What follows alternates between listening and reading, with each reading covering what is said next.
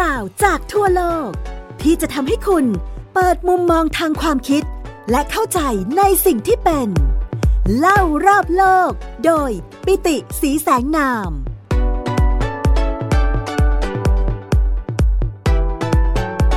สวัสดีครับ คุณผู้ฟังที่รักทุกท่านกลับมาพบกับผม ปิติสีแสงนาม และไทย PBS Podcast เล่ารอบโลกกันในตอนที่ 4 ของซีรีส์เล่าเรื่องขั้วโลกกันแล้วนะครับ ใน 3 ตอนแรกเนี่ยผมเล่าให้ฟังถึงสถานการณ์ในขั้วโลกเหนือไปแล้วนะครับ ว่ามันจะมีโอกาสอย่างยิ่งที่จะกลายเป็นสมรภูมิความขัดแย้งทางด้านภูมิรัฐศาสตร์ในยุคใหม่นะครับสืบเนื่องมาจากการหึ่มๆกันตั้งแต่ในสมัยของสงครามเย็นใช่ไหมครับ ที่แข่งกันในเรื่องของแสนยานุภาพ ในเรื่องของการตั้งฐานทัพ มาจนถึงปัจจุบันในเรื่องของการแข่งขันกันนะครับในมิติการค้าการลงทุนแล้วก็การ เปิดเส้นทางการค้าขึ้นสู่ขั้วโลกเหนือ พร้อมๆกันนะครับ เราก็พูดถึงภาวะสภาวะโลกร้อน แล้วก็โอกาสที่ถ้าน้ำแข็งละลายลงมาเนี่ยประเทศไทยนะครับ ซึ่งจริงๆก็อยู่ห่างไกลมากนะครับจาก Arctic Circle เราอยู่ลงมาจนเกือบจะถึงเส้นศูนย์สูตรอยู่แล้วเนี่ยเพราะเหตุใดนะครับเราถึงกลายเป็นประเทศที่เปราะบางที่สุดเป็นอันดับที่ 9 หากน้ำแข็งขั้วโลกเหนือละลาย วันนี้เรามาถึงคำถามที่ใหญ่ที่สุดครับ นั่นก็คือเพราะเหตุใดน้ำแข็งขั้วโลกที่จับตัวกันเป็นมวลขนาดใหญ่ เทียบเท่ากับขนาดของทวีป ซึ่งคงอยู่มานานหลายแสนปี บางพื้นที่ก็อาจจะนานนับล้านปีนะครับถึงจะมาละลายอย่างรวดเร็วในห่วงเวลานี้ แน่นอนในตอนที่แล้วเราพูดถึงไปแล้วนะครับในเรื่องของโตเกียวโตโปรโตคอลนะครับในเรื่องของ Paris Agreement นะครับแล้วก็การทำงานของ UNFCCC ในการที่จะปกป้องสถานการณ์นี้ แต่ว่าน้ำแข็งก็ยังละลายอยู่เช่นเดิมนะครับ ที่เป็นเช่นนี้เนื่องจากอะไร เนื่องจากโดยปกติน้ำแข็งหรือว่าหิมะเนี่ยมีสีขาวครับ และตามหลักการของการสะท้อนแสง การที่มนุษย์เราเห็นวัตถุมีสีต่างๆ ก็เนื่องจากแสงตกกระทบวัตถุนั้น แล้วแสงบางสีถูกดูดซับเข้าไปในวัตถุนั้นๆ ในขณะที่สีของแสงบางสีก็ไม่ถูกดูดซับและจะสะท้อนเข้าสู่สายตาของเราครับ นั่นจึงเป็นเหตุผลให้เราเห็นสีสันของวัตถุต่างๆ โดยหากวัตถุนั้นมีสีดำก็แปลว่าวัตถุนั้นดูดซับแสงเอาไว้ทั้งหมด ไม่มีการสะท้อนแสงสีใด ๆ ออกมาทั้งสิ้น ในขณะที่สีขาวคือสภาวะตรงกันข้ามครับ เราเห็นสีขาวเพราะว่าวัตถุนั้นสะท้อนสเปกตรัมของแสงออกมาทั้งหมด ไม่มีการดูดซับแสงเอาไว้เลยแม้แต่น้อย ดังนั้นหิมะหรือน้ำแข็งที่มีสีขาวบริสุทธิ์ ก็คือวัตถุที่ไม่มีการดูดซับแสงซึ่งแน่นอนครับ นั่นก็เท่ากับว่าไม่มีการดูดซับความร้อนเอาไว้ด้วย ดังนั้นหิมะ ไม่มีการดูดซับแสงเข้าไปในตัวของหิมะหรือน้ำแข็งนั้นเลยทำให้หิมะหรือน้ำแข็งนั้นไม่สะสมความร้อน และแทบจะไม่ละลาย แม้ว่าอุณหภูมิบางครั้งอาจจะสูงเกินกว่า 0 องศาเซลเซียส หากแต่เมื่อมีการขนส่ง หรือเมื่อมีกิจกรรมต่างๆ เพิ่มมากยิ่งขึ้นขมเหลาของการเผาไหม้ที่มีเชื้อเพลิงที่มีสีดำก็จะไปเกาะอยู่บนพื้นผิวของหิมะและน้ำแข็ง ทำให้หิมะและน้ำแข็งเหล่านั้นดูดซับแสง ซึ่งเท่ากับดูดความร้อนเข้าไปสะสมในตัวของมันเอง และเริ่มต้นกระบวนการละลาย และยิ่งหากเส้นทางการค้าเหล่านี้ที่เราพูดถึงกันในเล่าเรื่องขั้วโลกตอนก่อนๆหน้านี้ มีการจราจรที่มากขึ้น นั่นก็แปลว่าขมเหลาดำก็จะยิ่งมีมากขึ้น และเมื่อประกอบกับอุณหภูมิเฉลี่ยของโลกที่สูงขึ้น อันเนื่องมาจากภาวะเรือนกระจก ที่แสงอาทิตย์และความร้อนไม่สามารถระบายออกนอกชั้นบรรยากาศได้ นั่นก็หมายความว่าน้ำแข็งขั้วโลกจะยิ่งละลายในอัตราเร่ง และเหตุการณ์น้ำท่วมชายฝั่งต่างๆ ของหลาย ๆ เมืองทั่วโลกก็จะเกิดขึ้นเร็วกว่าที่เราคาดการกันไว้ โดยอย่างที่เล่าไปในตอนที่แล้วนะครับ กรุงเทพมหานครเองก็ถือว่าเป็นหนึ่งใน 10 เมืองนะครับที่มีความเสี่ยงจากการละลาย แล้วก็น้ำท่วมชายฝั่งเหล่านี้ แน่นอนครับประเทศไทยซึ่งเป็นประเทศที่มีความเปราะบางมากที่สุดเนี่ยนะครับ ก็จะได้รับผลกระทบอย่างยิ่งนะครับ โดยจริงๆ แล้วมีการทำเป็นแผนที่พยากรณ์ปริมาณ หรือว่าสถานการณ์น้ำท่วมโลกณปี 2100 ไว้ด้วยนะครับ ถ้าเกิดว่าไปดูข้อมูลของหน่วยงานที่เรียกว่า Intergovernmental Panel on Climate Change หรือว่า IPCC ซึ่งเป็นองค์กรภายใต้สหประชาชาติ ที่จัดทำฐานข้อมูลของปี 2021 นะครับ แล้วก็สร้างฉากทัดมีหลายฉากทัดนะครับ มีตั้งแต่ฉากทัดพื้นฐาน ไปจนถึงฉากทัดที่มีการเปลี่ยนแปลงสภาวะภูมิอากาศอย่างรุนแรง หรือที่เรียกว่า worst case scenario แต่ไม่ว่าจะดูด้วยฉากทัดไหนครับ ไม่ว่าจะเป็นสถานะที่เป็นฉากทัดพื้นฐาน base case scenario หรือว่าฉากทัดที่สภาวะโลกร้อนมีความรุนแรงสูงที่สุด worst case scenario สิ่งที่เราจะเห็นก็คืออะไร สิ่งที่เราจะเห็นก็คือ น้ำที่ท่วมตั้งแต่ชายฝั่งขึ้นมาเลยนะครับ ตั้งแต่เพชรบุรีมาถึง ราชบุรีมาถึงกรุงเทพมหานครนะครับ ผ่านทางสมุทรสงคราม สมุทรปราการนะครับฉะเชิงเซานะครับ แล้วก็บางส่วนของชนบุรี ขึ้นมาจนถึงที่ไหนครับ ขึ้นมาถึงนครนายกบางส่วนนะครับขึ้นไปจนถึงอ่างทองสระบุรี อยุธยาสุพรรณบุรีบางส่วนเนี่ยจมอยู่ใต้น้ำนะครับ เพราะฉะนั้นเรื่องนี้กลายเป็น เรื่องที่เราเองคงจะต้องให้ความสำคัญมากยิ่งขึ้น แล้วก็กลายเป็นสิ่งที่เราคงจะต้องตระหนักรู้ แต่ในความเป็นจริงนะครับ สิ่งที่เราอาจจะต้องห่วงกังวลมากกว่าน้ำท่วมที่อาจจะเกิดขึ้นในอนาคตในอีกหลายสิบปี นั่นก็คือสถานการณ์ที่น้ำแข็งที่อยู่นอกเขตขั้วโลก โดยเฉพาะน้ำแข็งที่ฝังตัวอยู่ใต้ดิน ที่ไม่เคยละลายเลย ตลอดหลายพันจนถึงหลายแสนปีที่ผ่านมา ที่เราเรียกกันว่า permafrost ซึ่งกำลังจะเริ่มละลายครับ permafrost เหล่านี้นะครับเป็นน้ำแข็งที่ฝังตัวอยู่ใต้ดิน นอกเขต Arctic Circle ครับ นั่นก็แปลว่ามันไม่ได้อยู่ในขั้วโลก แต่มันเป็นชั้นของน้ำแข็งที่ฝังอยู่ใต้ดิน กินพื้นที่มากกว่า 18 ล้านตารางกิโลเมตร ทั่วโลกครับ โดยเฉพาะในเขตอบอุ่น สภาวะโลกร้อนเหล่านี้จะทำให้ชั้นน้ำแข็ง permafrost ที่อยู่ใต้ดินเหล่านี้ ละลายเป็นกลุ่มแรกครับ และจะละลายก่อนน้ำแข็งขั้วโลกด้วย และเนื่องจากน้ำแข็งเหล่านี้เป็นน้ำแข็งที่มีอายุตั้งแต่สมัยโบราณถูกต้องไหมครับ เรากำลังพูดถึงน้ำแข็งที่แข็งตัวมาตั้งแต่ยุคของ Ice Age หรือว่ายุคน้ำแข็งนะครับหลายพันปีหลายหมื่นปี จนกระทั่งบางพื้นที่เนี่ยมีน้ำแข็งอายุหลายแสนปีอยู่ เพราะฉะนั้นน้ำแข็งเหล่านี้กักเก็บซากสิ่งมีชีวิต แบคทีเรีย เชื้อราและไวรัสเอาไว้ ตลอดระยะเวลาหลายปีที่ผ่านมาตั้งแต่ในยุคน้ำแข็งซึ่งแน่นอนครับว่ามนุษยชาติในยุคปัจจุบัน ไม่ได้คุ้นชินกับสภาวะแวดล้อมในยุคน้ำแข็งอีกต่อไป ภูมิต้านทาน ภูมิคุ้มกันต่อเชื้อโรคต่างๆ เหล่านั้น ย่อมหายตัวไปจากมนุษย์ครับ ในช่วงเวลาหลายพันปี หรือหลายหมื่นปีที่ผ่านมา ลองนึกภาพดูนะครับว่าในอดีตในยุคน้ำแข็ง ซึ่งมนุษย์เริ่มมีชีวิตอยู่แล้วเนี่ยนะครับตอนนั้นมันอาจจะมีเชื้อโรคบางอย่าง อาจจะมีเชื้อแบคทีเรีย จะมีเชื้อไวรัสบางอย่างที่มนุษย์มีภูมิต้านทาน แต่แน่นอนเมื่อชั้นน้ำแข็งเหล่านั้น มันกักเก็บไอ้สิ่งมีชีวิตเหล่านั้นนะครับซากสิ่งมีชีวิตเหล่านั้นไว้ แล้วเวลาผ่านไปนานๆจนในชั้นบรรยากาศปกติ มันไม่เหลือซากสิ่งมีชีวิตพวกนั้นแล้วอะ่ะมันไม่มีสิ่งมีชีวิตไม่มีแบคทีเรียพวกนั้นแล้ว หลายพันปี หลายหมื่นปี หลายแสนปีเนี่ยมันยาวนานพอที่จะทำให้ DNA แล้วก็เขาเรียกรหัสพันธุกรรม แล้วก็ความต้านทานโรคของมนุษย์มันหายไปนะครับดังนั้นจึงไม่มีใครกล้าเป็นหลักประกันได้เลยครับว่า หากน้ำแข็งเหล่านี้ที่เรียกว่า permafrost ละลาย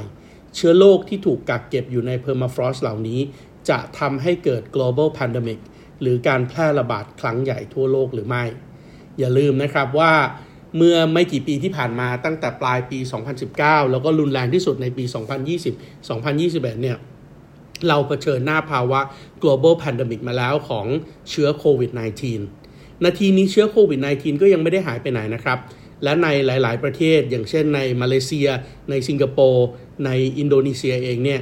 จำนวนผู้ติดเชื้อโควิด -19 ก็ปรับเพิ่มขึ้นมาอย่างมีนัยสำคัญอีกครั้งหนึ่งแล้ว แต่แน่นอนมันอาจจะไม่ได้รุนแรงถึงขนาดปี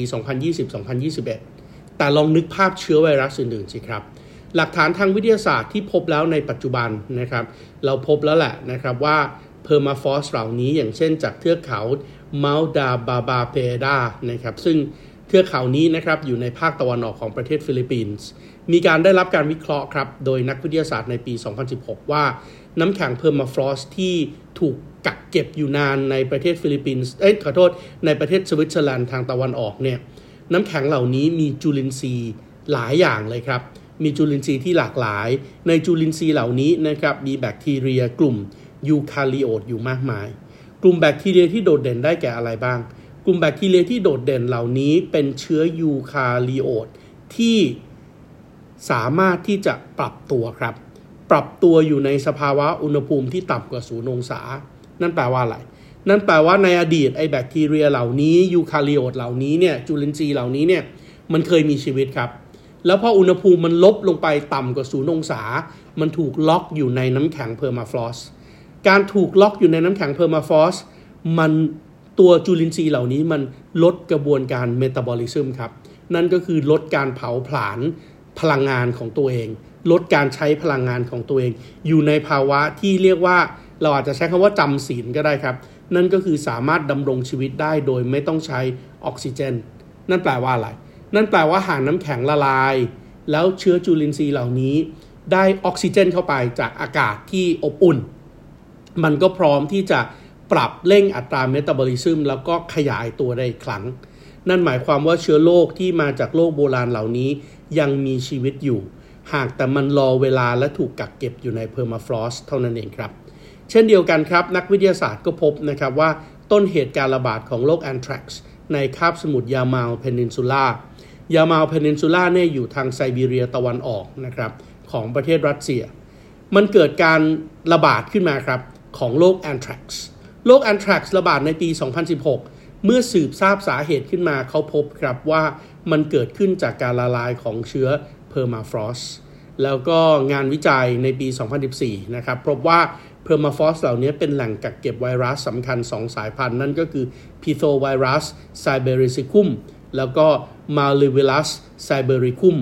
ซึ่งไวรัสทั้งสองนี้นะครับมีอายุประมาณ 30,000 ปี และถ้าเทียบกับไวรัสในยุคปัจจุบัน เขาพบว่าไวรัสเหล่านี้เป็นไวรัสที่มีขนาดใหญ่ผิดปกติ เนื่องจากมีขนาดใหญ่กว่าแบคทีเรียด้วยซ้ำนะครับแล้วก็มีจีโนมหรือว่าการถอดแผนที่รหัสพันธุกรรมของไวรัสอันนี้แล้วเขาพบว่าไวรัสเหล่านี้มันมีขนาดใหญ่และมีจีโนมที่คอมเพล็กซ์มากกว่า และแน่นอนถึงแม้มันจะอยู่ในภาวะจำศีลต่อเนื่องกันมันเป็นเวลา 30,000 ปี แต่เมื่อน้ำแข็งเหล่านี้ละลายไวรัสทั้งสองยังคงสามารถแพร่เชื้อได้ครับ ณกำลังฟัง เล่ารอบโลก โดย ปิติสีแสงนาม ทางไทย PBS Podcast เพราะนั้นเราจะเริ่มเห็นแล้วเราว่าโอ้จริง ๆ แล้วสิ่งที่มันอาจจะอันตรายมากกว่าน้ำท่วม นั่นก็คือเรื่องของเชื้อโรคที่มันอาจจะออกมาก่อนหน้านั้น เพราะฉะนั้นหลาย ๆ ท่านเห็นความร่วมมือระหว่างประเทศหลาย ๆ กรอบนะครับ โดยเฉพาะอาเซียน ที่พูดถึงเรื่องของการรับมือของภาวะโควิด -19 เนี่ย หลายๆ คนก็อาจจะบอกว่า โอ้ยมันต้องมาเตรียมรับอะไรอีก ในเมื่อมันจบไปแล้วนะครับ ในความเป็นจริงมันไม่ได้จบโควิด -19 เนี่ยยังเป็นแค่ตัวอย่างตัวอย่างหนึ่งนะครับ ที่ทำให้เรารู้ถึงมหันตภัยว่าถ้ามันเกิดการแพร่ระบาดในระดับโลกอีกครั้งหนึ่ง แล้วเราไม่มีการเตรียมตัวไว้ก่อนอย่างทันท่วงทีเนี่ยมหันตภัยที่ร้ายแรงเหล่านั้นมันสร้างความสูญเสียต่อ ชีวิตนะครับมากมายขนาดไหน หลาย ๆ ท่านยังจำภาพได้ใช่ไหมครับ ที่ในวันที่คนไทยจำนวนนับหมื่นคน ติดเชื้อระดับรุนแรงพร้อม ๆ กัน ในวันที่มหานครนิวยอร์กไม่มีที่เพียงพอแม้แต่จะฝังศพ ในวันที่อินเดียมีคนจำนวนมากที่นอนตายอยู่ในพื้นที่ต่างๆ เรื่องเหล่านี้ครับเกิดขึ้นจากการที่เราเผชิญหน้ากับ global pandemic โดยที่เราไม่ได้มีแผนเผชิญเหตุไว้ก่อน ดังนั้นการนึกถึง การแพร่ระบาดที่อาจจะเกิดขึ้นจากเชื้อโรคที่เราไม่รู้จัก เพราะมันถูกกักเก็บอยู่ในน้ำแข็งเป็นเวลายาวนาน อันนี้อาจจะกลายเป็นสิ่งที่เราต้องกังวลมากกว่า มากกว่าด้วยซ้ำเมื่อเทียบกับน้ำท่วมถูกต้องไหมครับอ้อแล้วเวลาเราพูดถึงน้ำท่วมเนี่ยที่หลาย ๆ คนบอกว่าโอ้ยมันอาจจะท่วมไปจนถึงจังหวัดอ่างทองเลยนะเนี่ยนะครับ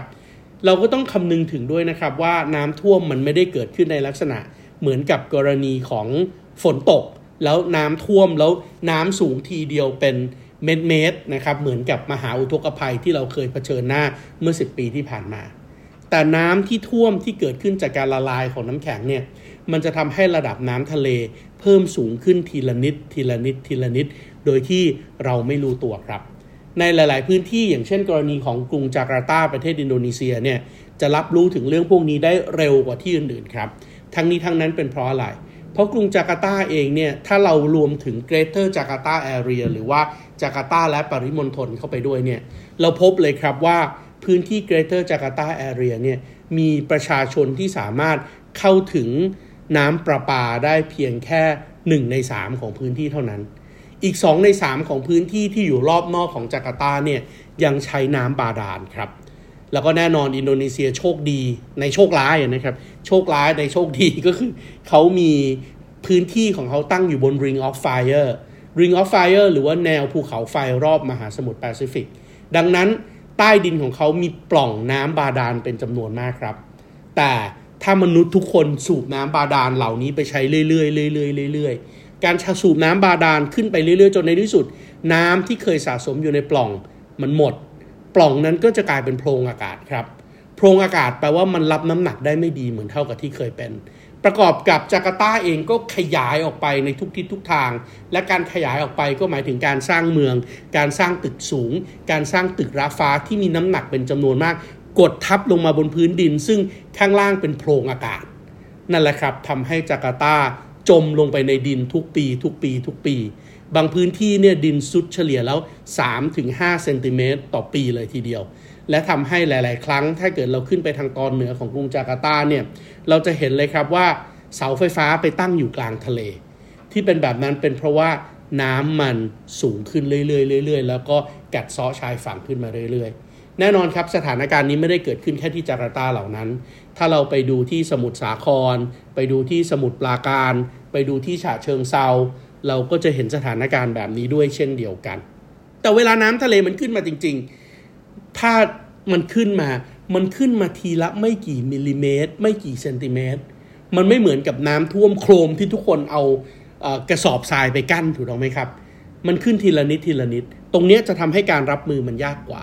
เพราะถ้าเกิดว่ามันเป็นเหมือนในอดีตที่น้ำมันท่วมที่เราคุ้นชินกัน นั่นจะมีแรงกดดันครับทำให้ภาครัฐต้องไปแก้ปัญหาเรื่องตลิ่งถูกกัดเซาะ แก้ปัญหาเรื่องการสร้างเขื่อนกันคลื่น แต่ถ้ามันค่อยๆเพิ่มขึ้นทีละนิดทีละนิดทีละนิด มันจะชำชำแฉะแฉะอยู่บนพื้นดินไปเรื่อยๆครับ แต่ว่าเวลาที่น้ำมันแค่ชำชำแฉะแฉะมันจะไม่มีแรงกดดันให้รัฐต้องไปสร้างเขื่อนขนาดใหญ่ เพื่อกั้นน้ำถูกต้องไหมครับ แต่กว่าเราจะรู้ตัวอีกทีหนึ่งเราพบว่าสิ่งที่เกิดขึ้นก็คือ แผ่นดินมันได้จมน้ำไปเป็นจำนวนมากแล้ว และแน่นอนครับ ถ้าเกิดว่าหลาย ๆ คนติดตามสถานการณ์ที่ผ่านมาเราก็จะรู้ครับว่า ที่ผ่านมาเนี่ยประเทศไทยเราเจอปัญหาเรื่องของการแก้ปัญหาการกัดเซาะชายฝั่งที่ไม่ถูกวิธีมาต่อเนื่องถูกต้องไหมครับ หลาย ๆ ท่านเคยไปเที่ยวพื้นที่ของจังหวัดประจวบคีรีขันธ์ปราณบุรีหัวหินใช่ไหมครับ ที่มีการนำเอาคอนกรีต แล้วก็ยางมาตอยจำนวนมากเนี่ยไปเทลาดทั้ง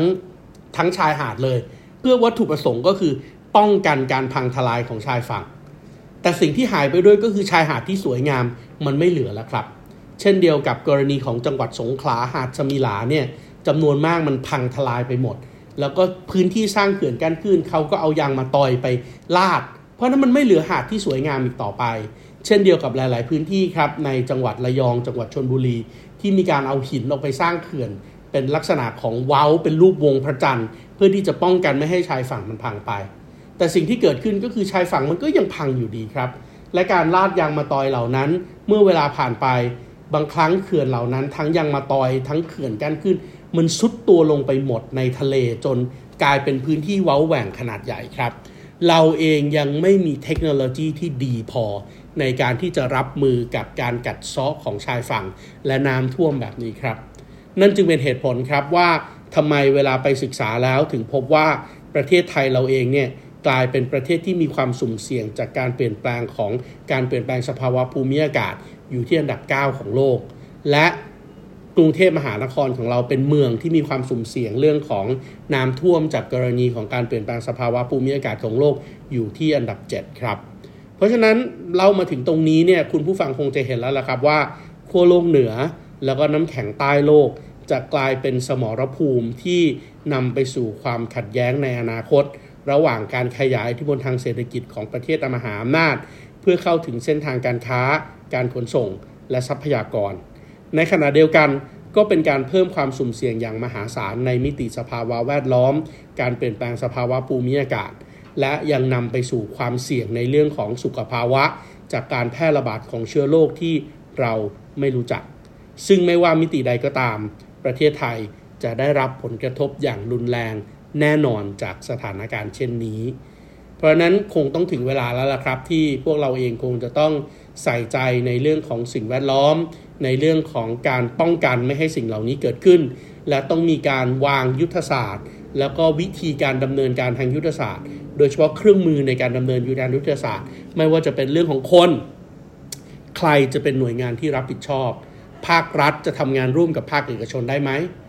นอกจากคนแล้วต้องพูดถึงการเตรียมงบประมาณเพื่อที่จะรับมือกับสิ่งเหล่านี้ ซึ่งจะเป็นสิ่งที่เกิดขึ้นในระยะยาวครับ ดังนั้นการเตรียมงบประมาณภาครัฐแบบปีต่อปี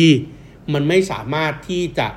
ต้านทานกับสิ่งที่จะเกิดขึ้นในระยะยาวได้ เพราะไม่มีอะไรเป็นหลักประกันเลยครับ ว่าปีต่อไปจะมีการเตรียมงบประมาณรองรับกับสิ่งที่เกิดขึ้นไปในอดีตหรือเปล่า เพราะนั้นการทำงบประมาณอย่างต่อเนื่องและมีผลผูกพันเป็นเรื่องจำเป็นมาก ประเด็นที่ 3 ครับ นั่นก็คือองค์ความรู้ เพราะการเปลี่ยนแปลงต้องมีองค์ความรู้เป็นตัวนำครับ ถึงจะทำให้เรารับมือกับเรื่องเหล่านี้ได้คำถามก็คือหน่วยงานภาครัฐ ภาคประชาชน ภาคเอกชนของเรา มีองค์ความรู้ในการรับมือเรื่องพวกนี้หรือเปล่า เพราะฉะนั้นเวลาเราพูดถึงโครงการที่มันจะต้องเตรียมความพร้อม รับมือกับสิ่งที่ค่อยเป็นไปในระยะยาวเนี่ยสี่ปัจจัยสำคัญมากครับ คน เงิน ความรู้ และเรื่องต่อมาก็คือเวลาครับ เราต้องกำหนดเวลาอย่างชัดเจนเลยครับว่า เดือนไหนปีไหนจะต้องมีมายสเตนหรือมีหลักเวลาสำคัญที่สำคัญ ว่าจะต้องสำเร็จในเรื่องอะไร เป้าหมายอยู่ตรงไหนเป็นรายเดือนเป็นรายปีอย่างชัดเจน และหากทำไม่ได้ ต้องมีการรับผิดชอบ เรื่องเหล่านี้ครับเป็นสิ่งที่สำรวจออกไปแล้ว เรายังไม่พบเลยครับว่าประเทศไทยเรามีความพร้อมในเรื่องนี้ ราะนั้นอยากจะให้พอดแคสต์ตอนนี้กลายเป็นหนึ่งในประเด็นที่จุดประกายครับว่าเราต้องเตรียมความพร้อม และนี่คือหายนะที่กำลังจะมาถึง แล้วเรารอเวลาไม่ได้สำหรับคุณผู้ฟังท่านไหนที่ฟังแล้วอยากจะให้ช่วยกันเกิดการเปลี่ยนแปลง อยากจะให้ทุกท่านช่วยกันแชร์เสียงพอดแคสต์ในซีรีส์นี้ออกไปให้มากที่สุดเท่าที่จะทำได้ครับ เพื่อทำให้เราช่วยกันตระหนักรู้ในเรื่องนี้ แล้วก็นำการเปลี่ยนแปลงเพื่อรับมือกับภัยพิบัติที่จะเกิดขึ้นในอนาคตได้อย่างทันท่วงทีสำหรับวันนี้ไทย PBS Podcast เล่ารอบโลกตอนเล่าขั้วโลก จบซีรีส์แล้วครับ พบกันใหม่ในตอนหน้า ผมปิติศรีชัยน้ำขอลาไปก่อน สวัสดีครับ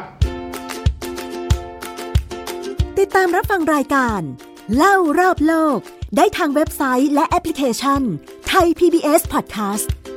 และติดตามความเคลื่อนไหวรายการได้ที่ สื่อสังคมออนไลน์ไทย PBS Podcast ทั้ง Facebook, Instagram, YouTube และ Twitter